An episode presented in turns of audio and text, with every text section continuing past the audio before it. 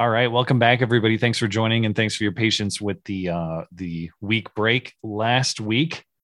We are now back on schedule for the final stretch of John's Gospel, and as this particular piece of the study concludes in the coming three weeks, uh, Robert has a couple announcements about the future of the study. Yeah, so we are going to take a break after we're done with John. The break is going to be a little bit lengthy, at least, um, you know, at least a, a few months, a couple of months, but it really could be a longer break. And but we are coming back. Um, so so this is not like being canceled or whatever. So one of the things that we need to figure out is what are we studying next? Personally, I would like to stay away from apocalyptic literature. I don't want to do Revelation. Isaiah, Ezekiel, Daniel, they get tricky. And not because I am, you know, trying to keep something from people. Those books are open to so much interpretation that we would just sit here and argue all day. And I just don't feel like that's the most productive use of this time. Not that you shouldn't study those books in a different setting. So at the end of today and next week and the week after, feel free to suggest what it is you would like uh, to come next, or you could also email me or Matt, and we will uh, figure out what we're doing next. Uh, Matt, is that fair, or is there anything you would like to add? Yeah, uh, I, I that all sounds great. If if people, we we are currently discussing what we would like to do next, and of course, I'll you know I I'm considering my own thoughts on that as well. But as part of that consideration, if people have particularly strong feelings about where to take the study as we move on to another piece of scripture, uh, we would like to know that because that will be a part of our calculation. So, especially if there's like a trend uh, among the participants, we got everybody who wants to do this. Well, all right, maybe we will go ahead and do that. Um, mm-hmm. otherwise, if people don't have a strong feeling, then I will probably defer to Robert's judgment because I'm leaning on him to guide me through understanding all of this. So, uh, for me to, I, I guess I don't have any, I don't have any requests I'm I'm looking to to everybody else to tell me what I need to read and understand next. So we are looking for input on that. But uh, without consuming too much time on that, uh, that's all we have for for that. Um, we don't have a, an announcement for when the second part when, when the new version of the study will come back yet. We will make that announcement before we're finished up. Um, but that will be later in the spring into the summer. So uh, we'll have a we'll have a break in the spring. Um, and my suggestion right now is that we do acts. I'm just saying that so you guys can think about it. And then, like I said, you can email us or just uh, at the end of the the session, you know, discuss it. If you really hate that idea, let me know. I am open to whatever the group would like. Last thing I should clarify too that I should have mentioned: uh, the best way to do it. You, you're welcome to email me, of course, um, but for the sake of organization, if you have thoughts about what text to read next, uh, head over to the Bible study page of the website, and there's a box to contact Robert, and just send him a message through that box, and then we will uh, organize those emails later and see if there's uh, some common themes among the group requests. Okay, so are we ready to get started? Yeah, I think so. Let's do it. Okay, as usual, we are going to start with the passage being read. So here we go. Now, very early on the first day of the week, while it was still dark, Mary Magdalene came to the tomb and saw that the stone had been moved away from the entrance. So she went running to Simon Peter and the other disciple whom Jesus loved and told them, They have taken the Lord from the tomb, and we don't know where they have put him. Then Peter and the other disciple set out to go to the tomb. The two were running together, but the other disciple ran faster than Peter and reached the tomb first. He bent down and saw the strips of linen cloth lying there, but he did not go in. Then Simon Peter, who had been following him, arrived and went right into the tomb. He saw the strips of linen cloth lying there and the face cloth, which had been around Jesus' head, not lying with the strips of linen cloth, but rolled up in a place by itself. Then the other disciple, who had reached the tomb first, came in, and he saw and believed. For they did not yet understand the scripture that Jesus must rise from the dead. So the disciples went back to their homes. But Mary stood outside the tomb weeping. As she wept, she bent down and looked into the tomb. And she saw two angels in white sitting where Jesus' body had been lying, one at the head and one at the feet. They said to her, Woman, why are you weeping? Mary replied, They have taken my Lord away, and I do not know where they have put him. When she had said this, she turned around and saw Jesus standing there, but she did not know that it was Jesus. Jesus said to her, Woman, why are you weeping? Who are you looking for? Because she thought he was the gardener, she said to him, Sir, if you have carried him away, tell me where you have put him, and I will take him. Jesus said to her, Mary. She turned and said to him in Aramaic, Rabboni, which means teacher. Jesus replied, Do not touch me, for I have not yet ascended to my Father. Go to my brothers and tell them, I am ascending to my Father and your Father, to my God and your God. Mary Magdalene came and informed the disciples, I have seen the Lord. And she told them what Jesus had said to her. On the evening of that day, the first day of the week, the disciples had gathered together and locked the doors of the place because they were afraid of the Jewish leaders. Jesus came and stood among them and said to them, Peace be with you. When he had said this, he showed them his hands and his side. Then the disciples rejoiced when they saw the Lord. So Jesus said to them again, Peace be with you. Just as the Father has sent me, I also send you. And after he said this, he breathed on them and said, Receive the Holy Spirit. If you forgive anyone's sins, they are forgiven.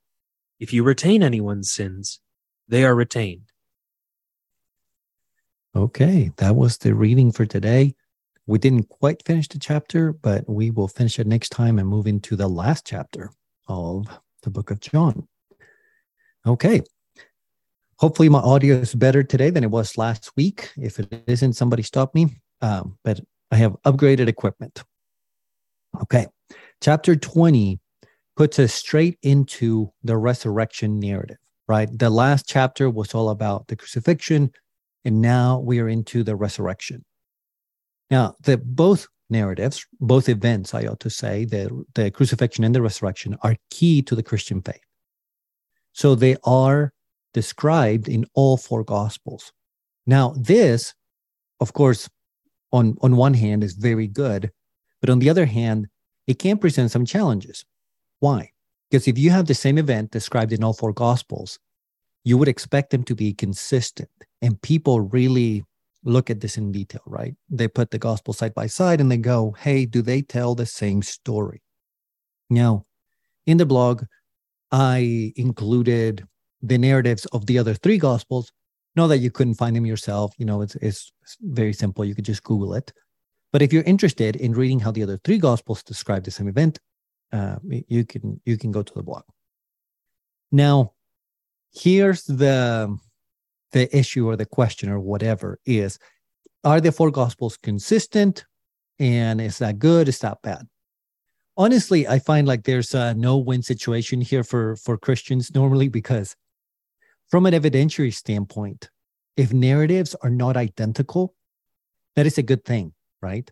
Think of it in the context of a trial, of a modern trial. If you have four witnesses who tell the same story, but in slightly different ways, they use slightly different words, maybe their timing seems just slightly off here and there, you you can actually rely on those witnesses more because you realize that everyone is giving you an independent account. If all four witnesses gave you the exact same testimony, I mean down to the letter, then you can probably conclude that they're either all giving the same testimony of just one person. Essentially, one person said, Hey, everyone, here's the story, repeat this. Or perhaps in the worst of cases, they colluded to just tell a lie.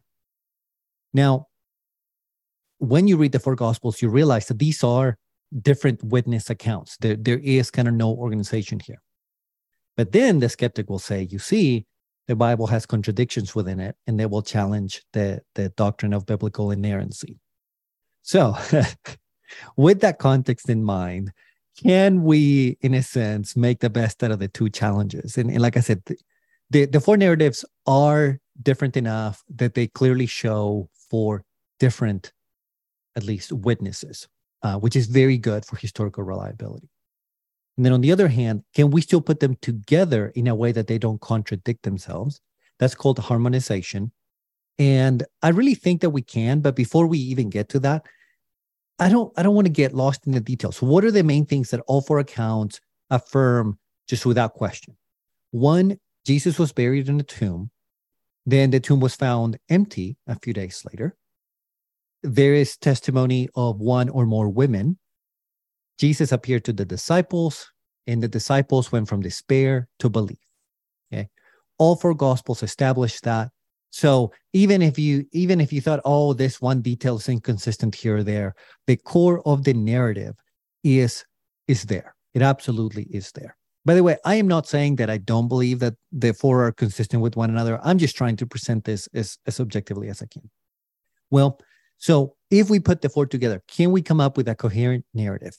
I have given one alternative in the blog post. I'm gonna I'm gonna go through it real quick since we're not studying the other three gospels. This is kind of nice to see. Oh, what is the other information that we find? So, uh, like I said, I'll go through it rather quickly. One, Jesus is buried as, as several women watch. Two, the tomb is sealed and a guard is set. Three, at least three women, including Mary Magdalene, uh, Mary, the mother of James, and Salome, prepare spices to go to the tomb. An angel descends from heaven, rolls the stone away, and sits on it. There's an earthquake, and the guards faint. The women arrive at the tomb and find it empty. Mary Magdalene leaves the other women there and runs to tell the disciples. The women still at the tomb see two angels who tell them that Jesus is risen. The women leave to bring the news to the disciples. The guards, having roused themselves, report the empty tomb to the authorities. Mary, the mother of James, and the other women on their way to find the disciples see Jesus. The women relate that they have seen and heard to the disciples. Peter and John run to the tomb, see that it is empty, and find the grave clothes. Mary Magdalene returns to the tomb. She sees the angels and then she sees Jesus. Later the same day, Jesus appears to Peter. Still on the same day, Jesus appears uh, to um, other disciples. That evening, the two disciples report the event to the 11. Jesus appears to the 10 disciples. Jesus appears to all 11. Jesus appears to seven disciples by the Sea of Galilee. Jesus appears to 500 disciples. Jesus appears to his half brother James. Jesus commissions his disciples. Jesus teaches his disciples. And then Jesus ascends into heaven.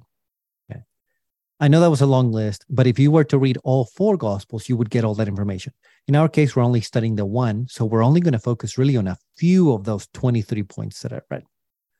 The other challenge that I want to address rather quickly is you will hear mostly in popular media. I don't know that scholars really are making these arguments anymore. Well, I'm sure that somebody is out there, but none that I'm aware of, anyways. That the whole story of the resurrection that we read in chapter 20 is essentially the repurposing of other ancient myths, right? They say, oh, this is made up. And it's clearly made up because it resembles whatever other myth that, and, and there's about three that they keep going back to. Now, um, I hope by this point I have shown that at least I try to be as objective as I can.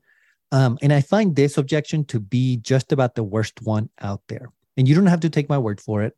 If you ever hear this objection, this would be my suggestion. Pull up, say, John chapter 20, read it, and then pull up whatever myth this the skeptic is talking about, and you will find that they're actually not similar. They're only similar if you abbreviate them and just focus on the really big picture. Once you get into it, th- there's really no myth out there that is eerily similar to the resurrection story. Um, and you know, if we have time at the end of today, I'll go into more details about that. Like I said, I don't really want to waste time on that, but um, but I, I do want to emphasize one thing out of this discussion. Part of the reason that you won't actually find another similar myth out there is that the idea of resurrection, of true bodily resurrection, was exclusively a Jewish idea, right? In other cultures, you saw um, people who were revivified. So maybe somebody died and they came back to life, but it is in their same old body. There's there's really no change that has happened there. And even those tales are rare. More normally or or usually what other myths will have is an apparition of the person who died, like a ghost, or that person will be deified. They will become a god. And then as a god, they appear. But to put it this way, their their body is still in the ground their body still in the tomb. The idea that it is their actual body that comes out of the tomb and that body has been glorified. That is an exclusively Jewish idea. So you don't really find that in other ancient stories. Moreover, the oh, what was I going to say? Um, sorry, I lost my train of thought. I normally don't do that. Um, oh yes. Moreover, uh, the Jews believed in this, but they thought it would happen at the end of time. So the Jews also did not have other stories quite like this one. So this whole tale of resurrection really is quite unique.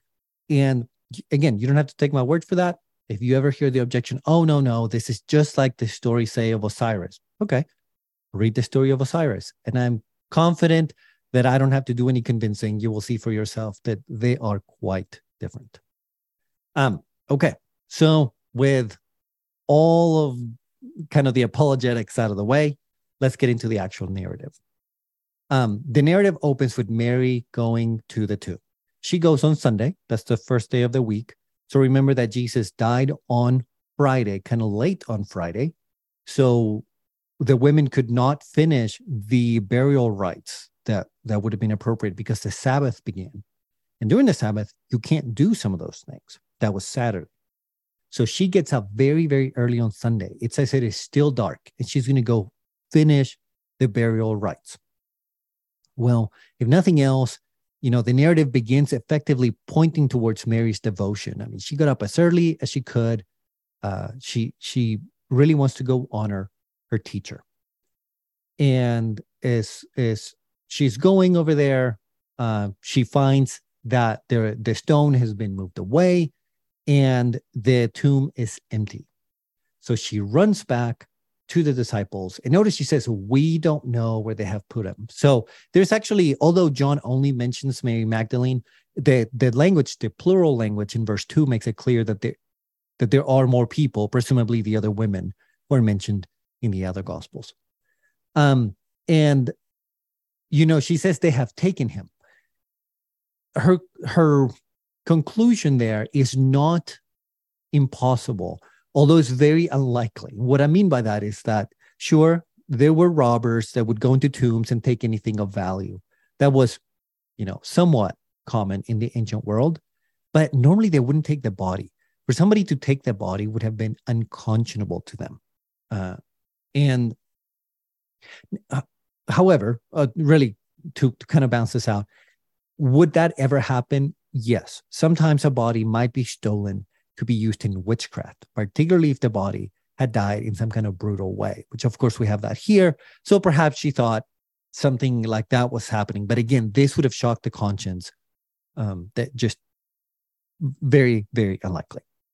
Well, so what could have happened to the body? Before we get into, you know, the obvious explanation of, of resurrection, I mean, the obvious explanation in the text, I would like to address what are the other possibilities that you know that skeptics uh, bring up. One alternative would be the the idea that Jesus wasn't fully dead from the crucifixion, and so after he was put in the tomb, he actually kind of came back. I shouldn't say came back to life. Because I, I mean that's an expression. He uh, woke up again. He wasn't dead. He woke up and he came out. But as uh, one of our participants mentioned last time, and it's funny that I came across this on my research and I never had before. We uh, we have instances of crucified people who were taken down before they were dead. I think three instances. Josephus, who was a, a Jewish historian from the time he wrote about this, all three people who came down from the cross ended up dying anyways. And in the case of Jesus, he was flogged, he was crucified, including nails through hands and feet. Then he was pierced on the side the idea that Jesus could have just been fine, it is really a, a kind of a no go. Um, now, of course, another theory is that the tomb was not really empty. All of this is made up, uh, which I mean, people believe that. Uh, but the the the problem that this theory runs into is it, it's hard to explain the behavior of the apostles after the fact. You know, uh, several of the apostles, perhaps all of them, went on to die. Uh, you know, very very uh, violent deaths. You know, they were persecuted. Now we're not really sure that all of them were persecuted. Uh, it depends how much tradition you believe or don't believe, but we know that at least several of them were. That that we know for sure. Um, and it, it would make little sense to die for something that you fabricated yourself, right? For something that you you knew was a lie. Um, and it raises other questions like why would the Jewish and Roman authorities not produce the body if all this was made up? Just, you know, come up with the body and say, no, these guys are lying. So those theories run into problems. Um, but um, at any rate, the the tomb is found empty, right? Mary Magdalene has gone back, told the apostles, and the the apostles are shocked by the news. They run to the tomb and they also find it empty. Now, there's a detail that John really emphasizes that it's easy to to miss just because it doesn't seem like a big deal. John keeps saying the wrappings, the linen wrappings, they were lying there, and then the the face wrapping it was rolled up next to the other wrappings, and John actually repeats this three times, so it is kind of a big deal. Why is he doing that? There's really I think two reasons for that. One, this resurrection is not like the resurrection of Lazarus, right? Lazarus, we could say, was revivified. He just came back in his same old body. There was no change there. Um, and so when Lazarus wakes up, if you guys remember this from this is from chapter 11, feels like an eternity ago, he's still wrapped up in all the bandages. So somebody has to help him get out, right? Jesus says, unwrap him and let him go. He he's he wasn't being mummified. That's not the correct word, but if you want to picture that, it's sort of like that, right? Sort of like a like a mummy all all wrapped up. Well, in the case of Jesus, you know, however it is that Jesus came back to life, he didn't have that that problem somehow. Right. So it's kind of giving us a clue that this is not like the prior resurrections that we have seen, the prior revivic- revivifications. Um, the other detail is the fact that the, the particularly the, the face cloth, it it is rolled up and set aside. Okay, this is not the scene that would have been left by a robber, right? Like it's not like a robber would would steal anything of value, which in this case there wasn't anything. Take taking the body out of the wrappings for whatever odd reason, and then taking the time to roll up the wrappings neatly and set them on the bed. This would be like if somebody robbed your house and they took the time to make your bed. It just doesn't make sense, right? So, this is kind of the scene that was left by somebody who had time, who was in a peaceful scenario, in an organized scenario, not a robbery or something aggressive. So, it starts painting a picture. Now, you could make some theological point about the face wrapping being left essentially before we could we could only partially see and now we have a full revelation now that the face cloth has has come off and some people do uh, make that point I, i'm not really going to make that point because i don't find it to be in the text but i just want to make you aware that sure that that's something that people say and if if that's something you believe well more power to you. I, I won't try to convince you either way. Then we hear something rather curious. John believes, right? It says that they, they go to the tomb. Uh, John and Peter, forgive me, let me be more precise. It says Peter and the other disciple. Now, this other disciple, uh, most people would agree it is the disciple that Jesus loved. In other words, this is John, the guy writing the gospel. John seems to always refer to himself in the third person like this without giving his own name. This is not really unusual for the style of writing at the time that John was writing, but uh, that's neither here nor there for, for purposes of today. So I think it's safe to assume that this is Peter and John. They make it to the tomb. John uh, looks at the empty tomb and he, quote, believed. Now, we have heard this word believed in the past, right? Actually, all the way back to chapter one, if you remember Nathaniel, he believes in Jesus, right? And Jesus actually responds, he's like, Because I told you that I saw you under the fig tree, do you believe? You will see greater things than these, right? It's like, wow, it didn't take much for you to believe. Uh, you're going to see, you know, uh, much more amazing things. But every time that the apostles believed in the past, or really not just the apostles, but but any of the followers of Jesus believed, at the end of the day, none of them were with Jesus at the darkest time, right? The, all of the, whatever belief they had was not all that solid. Now here, um, uh, John believes, and, and we will see in the in the end of the the narrative of the book of John that all the other apostles will believe as well. And as far as we know from both the Bible and historical tradition or church tradition, none of them fell away again, right? They actually stood firm and they were willing to die for Jesus. So this belief that we're that we're hearing about here is different in some way, right? Um, now, of course, as a Christian, I believe that that it's because this belief is is uh, it really is of a different kind. It's of the kind that that uh, turns you into a new creation, this kind of born from above um, thing. Um, but certainly, there's a distinction. And then finally, uh, you know, in this kind of scene, John says that the disciples had not understood that the, that the scriptures foretold that Jesus had to rise from the dead. Now, in this case, John does not tell us what scripture he is talking about. We could speculate something like Psalm 16:10 that says, You will not abandon me to Sheol, you will not allow your faithful follower to see the pit. Uh, perhaps that's what John is thinking about. But for once, we don't really have much of a clue. So again, I don't want to spend too much time just speculating on on what John means. If it's not in the text, I I'd rather move on. Uh, okay, so they go back, right?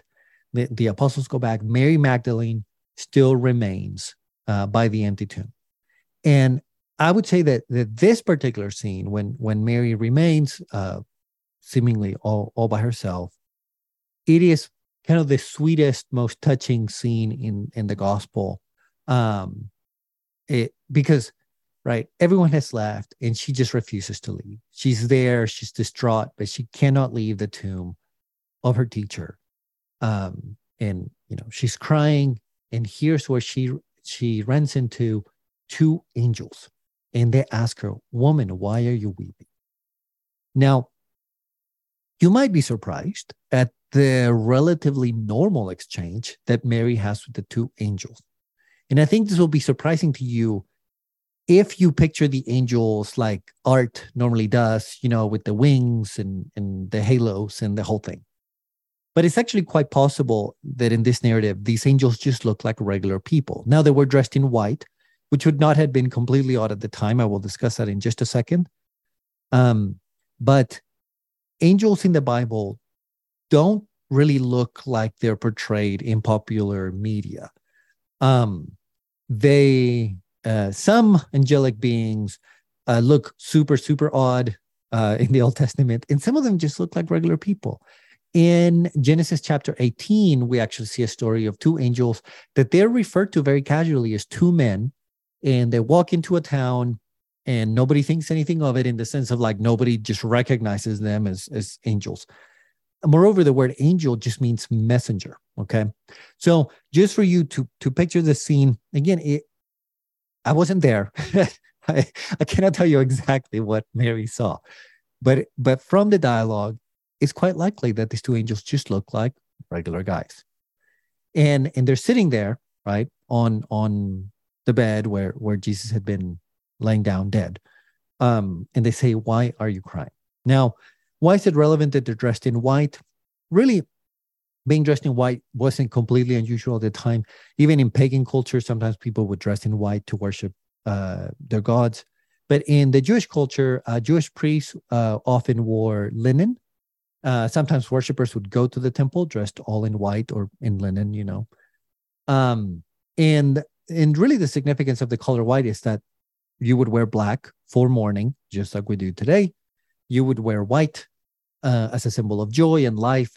So when the angels are there, they're not mourning, right? They're celebrating. This is this is actually a happy time. Again, th- this is kind of painting a picture, right? That that Mary has not stepped into a funeral.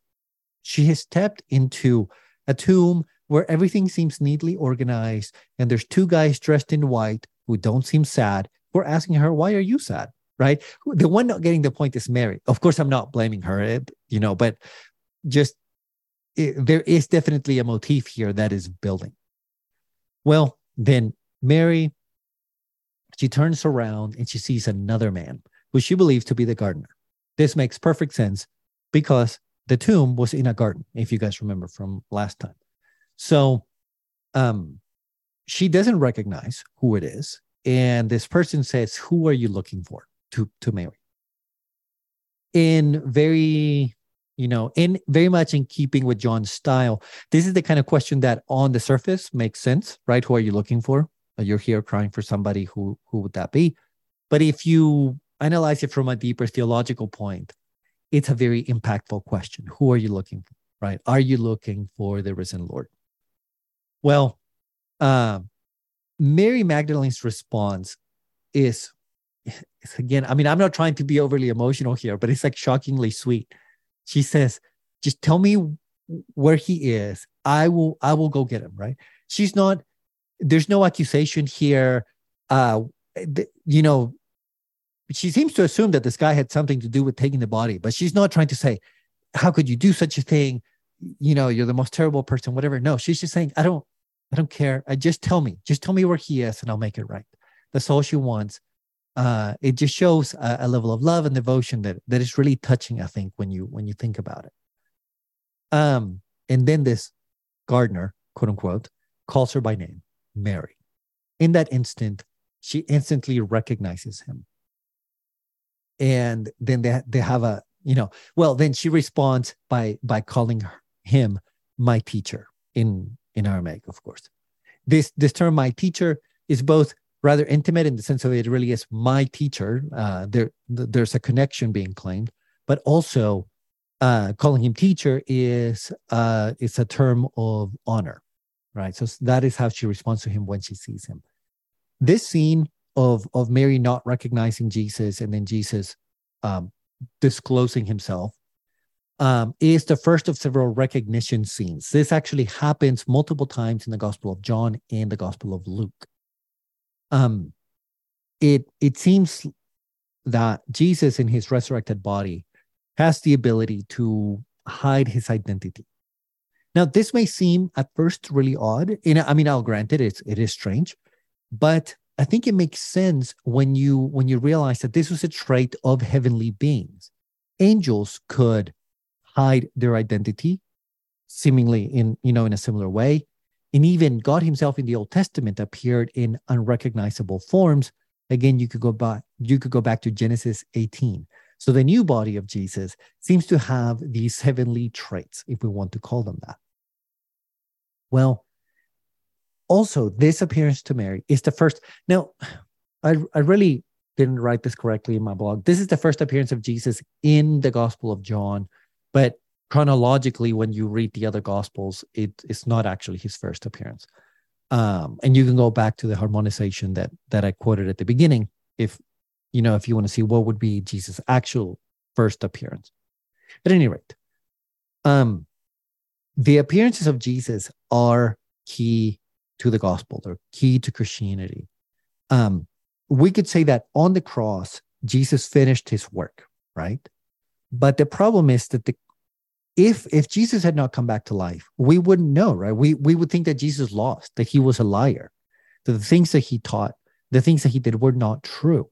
The resurrection is the stamp of approval. It is the proof that, that Christians provide that no, Jesus was the real deal. He really was who he said he was, and what he said was true. Um, and in the earliest Christian creed that we have recorded, this is out of First Corinthians 15, verses 1 through 8. It goes back to that is Jesus appeared to this guy and that guy and that guy, including 500 brothers and sisters. So Jesus made all these appearances. And these appearances changed people. They they actually created the movement. It is the people who saw Christ uh, you know, back to life who then went out and spread the gospel. So they are the key proof, um, you know, kind of the key event that then launched Christianity per se. Um, I see that I'm kind of running out of time, so I'll go a little bit faster here. After Mary has this exchange with Jesus, there is an odd statement by Jesus, right? He says, Do not touch me, for I have not yet ascended to my Father. Now, this expression seems odd if what you're picturing is Mary just kind of poking Jesus with one finger to figure out if he's real or not, right? Then it, it's, it's almost kind of funny for him to say, Do not touch me. But probably what we have going on here is Mary Magdalene, who has this just incredible devotion to Jesus, is probably holding on to him, right? Either a full embrace, although that would be odd for the time, you know, men men and women didn't quite interact that way, but she may have been holding on to his hands, perhaps even to his feet, right? In an in in a true act of devotion. Uh, and so when Jesus says, "Do not touch me," what he means is, "Stop touching me. Let me go. Stop holding on to me. There's things to do, right? We we both have have things to do, and then I must return to my Father in heaven." Uh, so that's probably what that expression means. The grammar certainly lends itself to that interpretation. So so i'm not just kind of trying to rewrite the text here. And it, certainly is what makes the most sense of jesus later telling the disciples touch me touch my wound so you can really believe that it's me. It, it would make zero sense for jesus to say to mary magdalene do not touch me. And then the apostles yeah touch me. Um the other shocking thing, shocking thing about this moment is that Jesus tells Mary Magdalene, "Go to my brothers and tell them about this." There, there's really two surprising things. One, that Jesus calls the apostles brothers. This is the first time that we see this language in the Gospel of John. Why is it surprising? Because if you go all the way back to chapter one, right? This is John 1 12. It says, but to all who have received him, those who believe in his name, he has given the right to become God's children. This has been the theme of the gospel, right? You can go back to John 3:16, the, the super famous verse. The what John came to oh, sorry, what Jesus came to do is to make a way so that we can be part of the family, that we can be children in the very real sense of being sons or daughters. Um, and now that Jesus has accomplished his work through the cross, he can actually finally call them that his brothers and sisters, his siblings. They're part of the family. They have so called inheritance rights to the kingdom. Uh, so it is just, it's a beautiful moment that is easy to miss. The other thing that's shocking is that Jesus tells a woman, go tell them, right? He is relying in the testimony of a woman who were considered unreliable in the ancient world. Their testimony would not be taken as seriously as the testimony of a man in court, for example. Um, so the fact that Jesus uses women for this, you know, for this event, it, it is really surprising. Um, and, it, and it's something that, you know, if you think the gospels are made up, it's it, it's very hard to understand why somebody would would include women in this part of the story.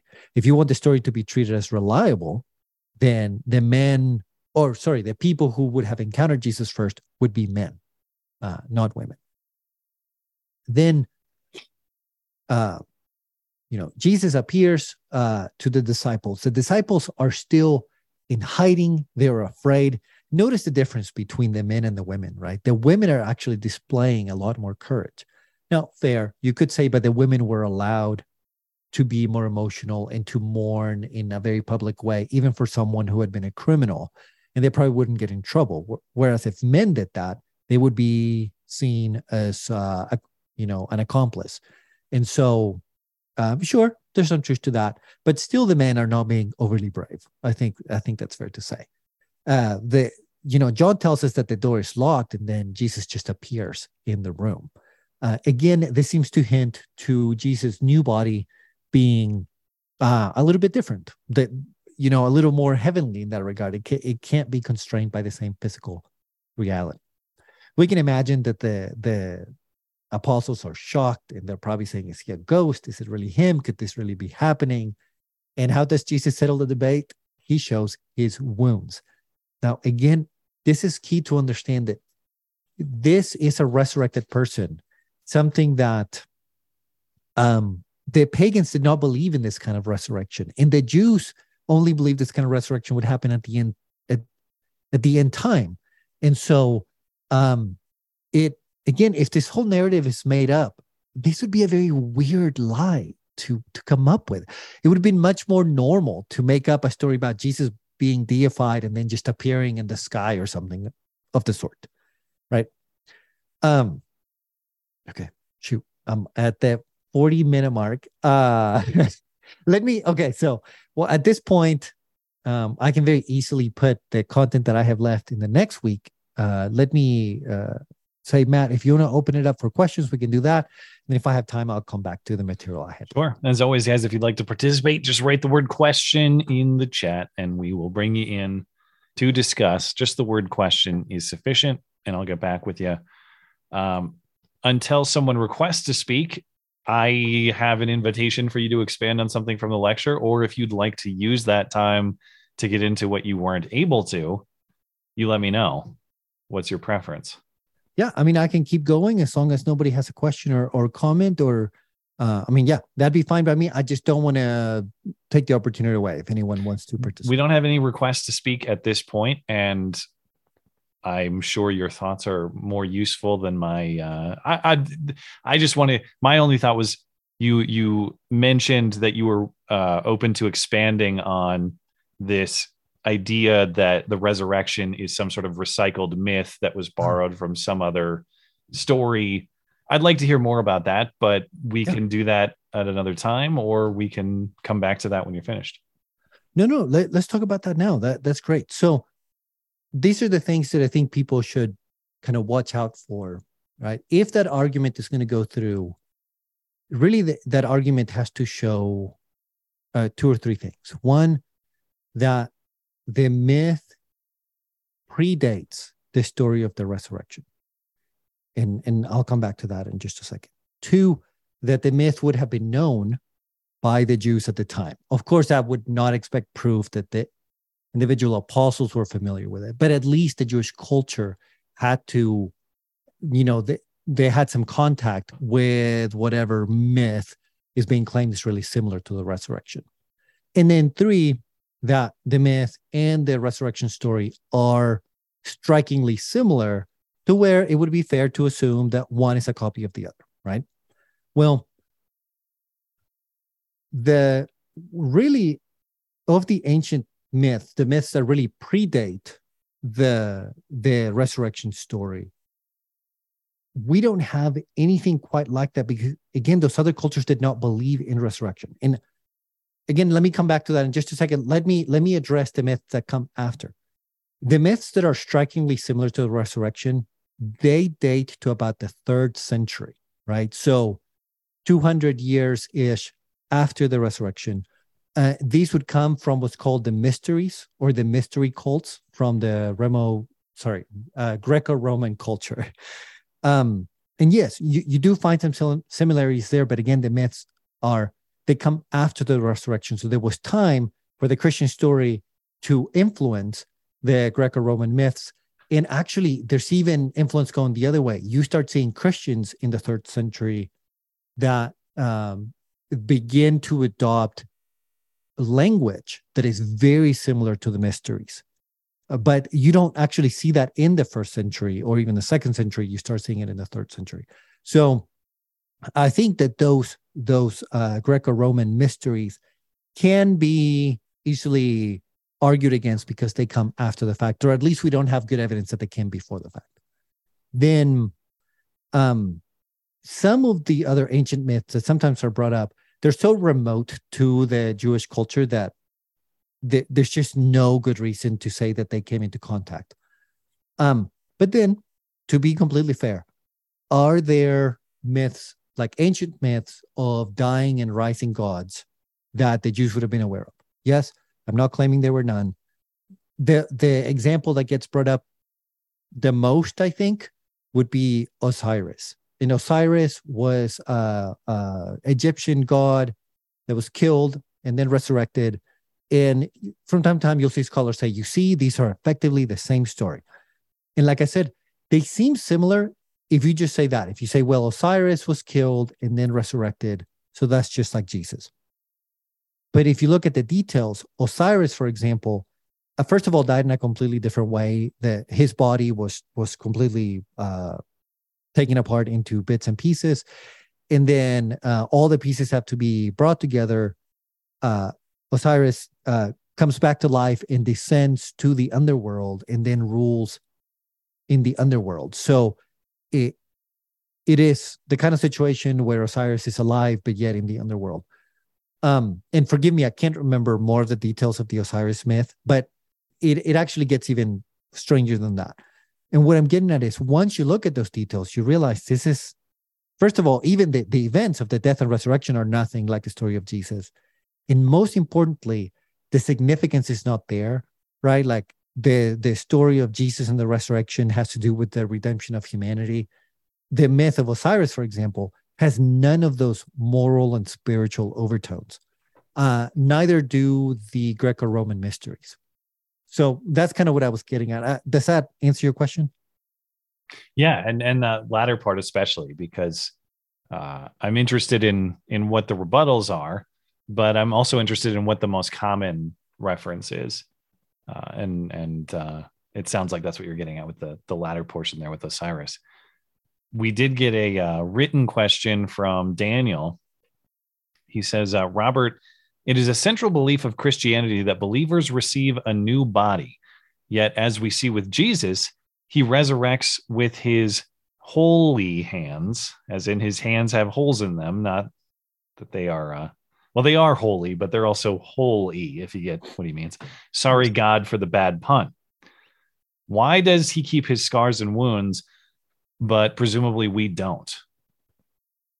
Well, um, I think that he kept his scars so that he could show it really was him and it really was a physical resurrection. Now, um, how is that going to work for the rest of us? I we don't really know, um, right? So maybe I don't know. Maybe we will keep some of our scars. Now in heaven, right? We know that there will be no no no pain, no need of any kind. So I think it's safe to assume that somebody who lost his legs or whatever will, will regain them. I'm not I'm not denying that, but um, but it's also undeniable that it will be our body, uh, like our very bodies that are healed and resurrected and glorified in some way. So perhaps some of us will keep some of our scars. Um, you know, perhaps they're so they've become so distinctive to us. They're such a part of us that we wouldn't want to lose them.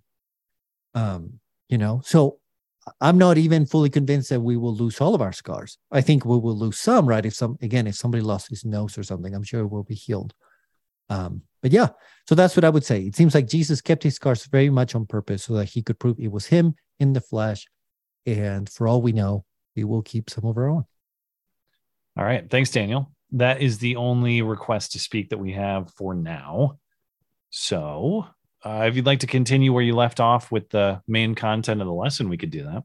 Absolutely.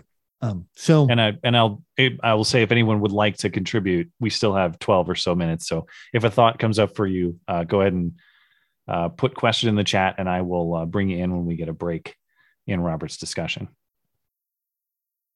Um, okay, so the the next thing I was going to cover is this idea that you know Jesus appears to the to the disciples, and then he uh you know he how's it uh it says he breathes um on them and they receive the holy spirit. Now the the reason like if you're just reading the text of john you wouldn't think anything of that. But if you if you're familiar with the bible particularly the new testament there's something about this that might strike you as a little bit odd right because when do we normally say that the disciples received the spirit Right? Normally, we would say that happened during Pentecost. Now, Pentecost is, resur- is resurrected, is recorded, forgive me, in the book of Acts. And Pentecost happened several weeks. I think it's about seven weeks after Passover, but don't quote me on that. But it is several weeks at any rate. Well, then when we read John, we may be saying, then what gives? Uh, they're receiving the Spirit in John chapter 20, seemingly right after the resurrection and then they receive it again in Pentecost. Can we reconcile this? Does this make sense? And I, I do think that this makes a lot of sense. That what, uh, you know what? Well, let, let me say this first. First of all, there are some scholars that that say that John really is referring here to the event at Pentecost. He just moves it in the timeline and then describes it a little differently. But I mean, the differences are so vast that if John really is talking about the event at Pentecost, I mean, that's tantamount to saying that John just made this up. Um, so I'm not really on board with that interpretation of John chapter 20. Um, I, I think that these are separate events. This clearly happens right after the resurrection of Jesus. This is not the Pentecost event of weeks later. But I think that we are talking about receiving the Spirit in two different ways. I think in John, we have the the giving of the spirit that is promised to every believer um, what do I mean by that? I mean effectively what Ezekiel is talking about in chapter 36. These are verses 26 to 27. He says, I will give you a new heart and I will put a new spirit within you. I will remove the heart of stone from your body and give you a heart of flesh. Will put my spirit within you. I will take the initiative and you will obey my statutes and carefully observe my regulations. Right. So, in this promise of the spirit, we see it normally in, in, in the Gospel of John. The spirit is described or symbolized by water. Right. Uh, Jesus tells the woman at the well, I will give you the kind of water that will keep you from ever thirsting again. Then in chapter seven, Jesus also talks about the living water that is the Holy Spirit. And that's made explicit in chapter seven. So every believer is promised the Holy Spirit. And I think that's exactly what we see in John chapter 20 when Jesus gives them the Spirit. Now, we know from Acts chapter 1 that then Jesus tells them, hey, wait for the power that will come with the Holy Spirit. And that's what happens at Pentecost. Now, Pentecost is an entirely different kind of event, right? The Holy Spirit comes down and empowers the apostles to make to, to do miracles. In fact, they start speaking in different languages to everyone that was there. Now, from uh, kind of an op, an, uh, an apostolic sense, this makes a ton of sense. During during that that festival, uh, during Pentecost, there were Jews from all over the world and non-Jews. They were speaking different languages. So, for God to empower the apostles right then and there to speak the different languages and do miracles, I mean, it was crucial to the beginning of Christianity. But I don't think that as believers, we're all guaranteed that kind of empowering by the Holy Spirit. Now, I know that there's some denominations that that do believe that, uh, but even those denominations would not say that somebody is not in Christ, that they don't have the Spirit in any way, shape, or form if they can't do uh, the more miraculous things, right? So even even no pun intended, a Pentecostal would agree that there is this this kind of these two interpretations of the giving of the Spirit. And I think in John chapter 20, that's what's happening. They're receiving the Holy Spirit in the way that every believer does, such that we are now new creations. We are born again, or really, as it should be translated, we are born from above. That's what we see there. At least that's my argument. And then finally, the last thing that I have is the very uh, cryptic phrase. I, I, feel like if anyone, if anything is going to get me in trouble tonight, it will be this. Um, it is, it, you know, then Jesus tells them after he gives them, well, first of all, Jesus sends them, says, Hey, you will go out into the world. Um, I'm giving you the Holy Spirit. And then he says, If you forgive anyone's sins, they're forgiven. If you retain anyone's sins, they are retained. That I think that that should make us curious, right? We should go, oh, what does it mean by that? Does it mean that the apostles now kind of have the right or the power or authority, I ought to say, the authority to to pronounce people guilty or or you know innocent or or whatever? Um, and that is certainly the Catholic interpretation of this text. Uh, Catholics say that yes, the, there is here an apostolic authority that is given to them. They can effectively declare somebody uh, as being innocent or guilty, is saved or not saved. And this authority goes down through apostolic su- succession to, uh, you know, the representative of the apostles, which the, the, the Pope comes to mind, but it's really not just the Pope. It would be the magisterium, it would be the Pope and the bishops and so forth. Um, so that would be the Catholic interpretation. I'm not really going to try to argue for it or against it. I just want to be fair and, and present that. But um, normally, the, the, the non-Catholic or at the very least a Protestant view uh, would be a little bit different, and he would go back really to chapter 16 of the Gospel of John, where uh, I'm going to read this right quick. In chapter 16, we also see the Spirit being tied to judgment. It says, uh, it says, But I tell you the truth, it is to your advantage that I am going away. For if I do not go away, the advocate will not come to you. But if I go, I will send him to you. And when he comes, he will prove the world wrong concerning sin and righteousness and judgment. Concerning sin, because they do not believe in me. Concerning righteousness, because I am going to the Father, and you will see me no longer. And concerning judgment, because the ruler of this world has been condemned. So, what am I getting at? That the the apostles now are given the Spirit and the message of God, right? They are tasked with the ministry of Christ. And so as they go out into the world and they start preaching Christ, it really puts people to a choice, right? And and there's the choice to accept the righteousness of God or to embrace the sinfulness of, as chapter 16 puts it, the ruler of this world. And it is in that sense that as they share the message, it creates this, this decision point uh, that they are um, forgiving or retaining sins because the, the apostles do have the authority as, as everyone as every believer has at least that would be my argument as a as a protestant um to to say hey this is in accordance with with god's revelation or it's not. So that's how i would take that statement um but again depending on your tradition you might go for the catholic approach that's that's all I have for today. I don't know. I, right. I thought surely we would have some pushback today or something. uh, okay. Uh, and we don't have any requests to speak uh, currently, but we do have a couple minutes. Um, you mentioned there that uh, can can you revisit for me what you what you said you thought would be the most controversial? Oh, I, I think I kind of missed that, but I want to understand what exactly the controversy is yeah, it would be this idea when Jesus tells the apostles, if you forgive anyone's sins, they're forgiven. If you retain anyone's sin, they're retained. So yeah. the the controversy is again, if you take the Catholic approach, then the Pope and the bishops and the priests uh, that form the magisterium, they they have a real authority to to say no, you are you are damned, right? Like that that is an authority that they have. Um, if you take the more Protestant approach, uh, there is no person who has that authority. Really, the authority that believers have is to preach the gospel, and that will that will effectively make people judge themselves uh, because they have the choice to embrace it or not.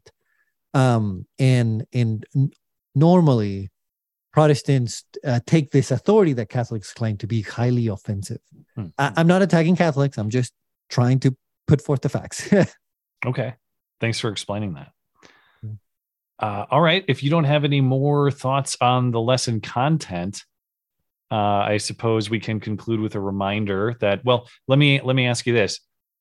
I, I, trust that we've gotten through the content in this lesson, so that would put us on track to have two remaining lessons. Is that correct? Yeah, I think that's okay. Right. So just so everyone's clear on the schedule for John's Gospel, there will be two more uh, lessons coming up on the uh, next next two Saturdays. So that would be February 25th.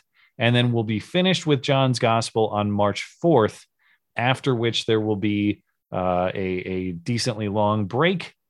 And we will come back with the Bible study for season two with a different piece of content. But just to remind everyone, if you have thoughts about what that scripture uh, for study should be, please head on over to the Bible study page of the website and send Robert a message with your thoughts. And if there are uh, frequent requests, we will consider that in our decision making. Any other thoughts about uh, about how to continue the project going forward are also welcome because we want to continue doing it, and we certainly want to accommodate the people who are finding value in it and and participating on a weekly basis. So we uh, invite your thoughts there.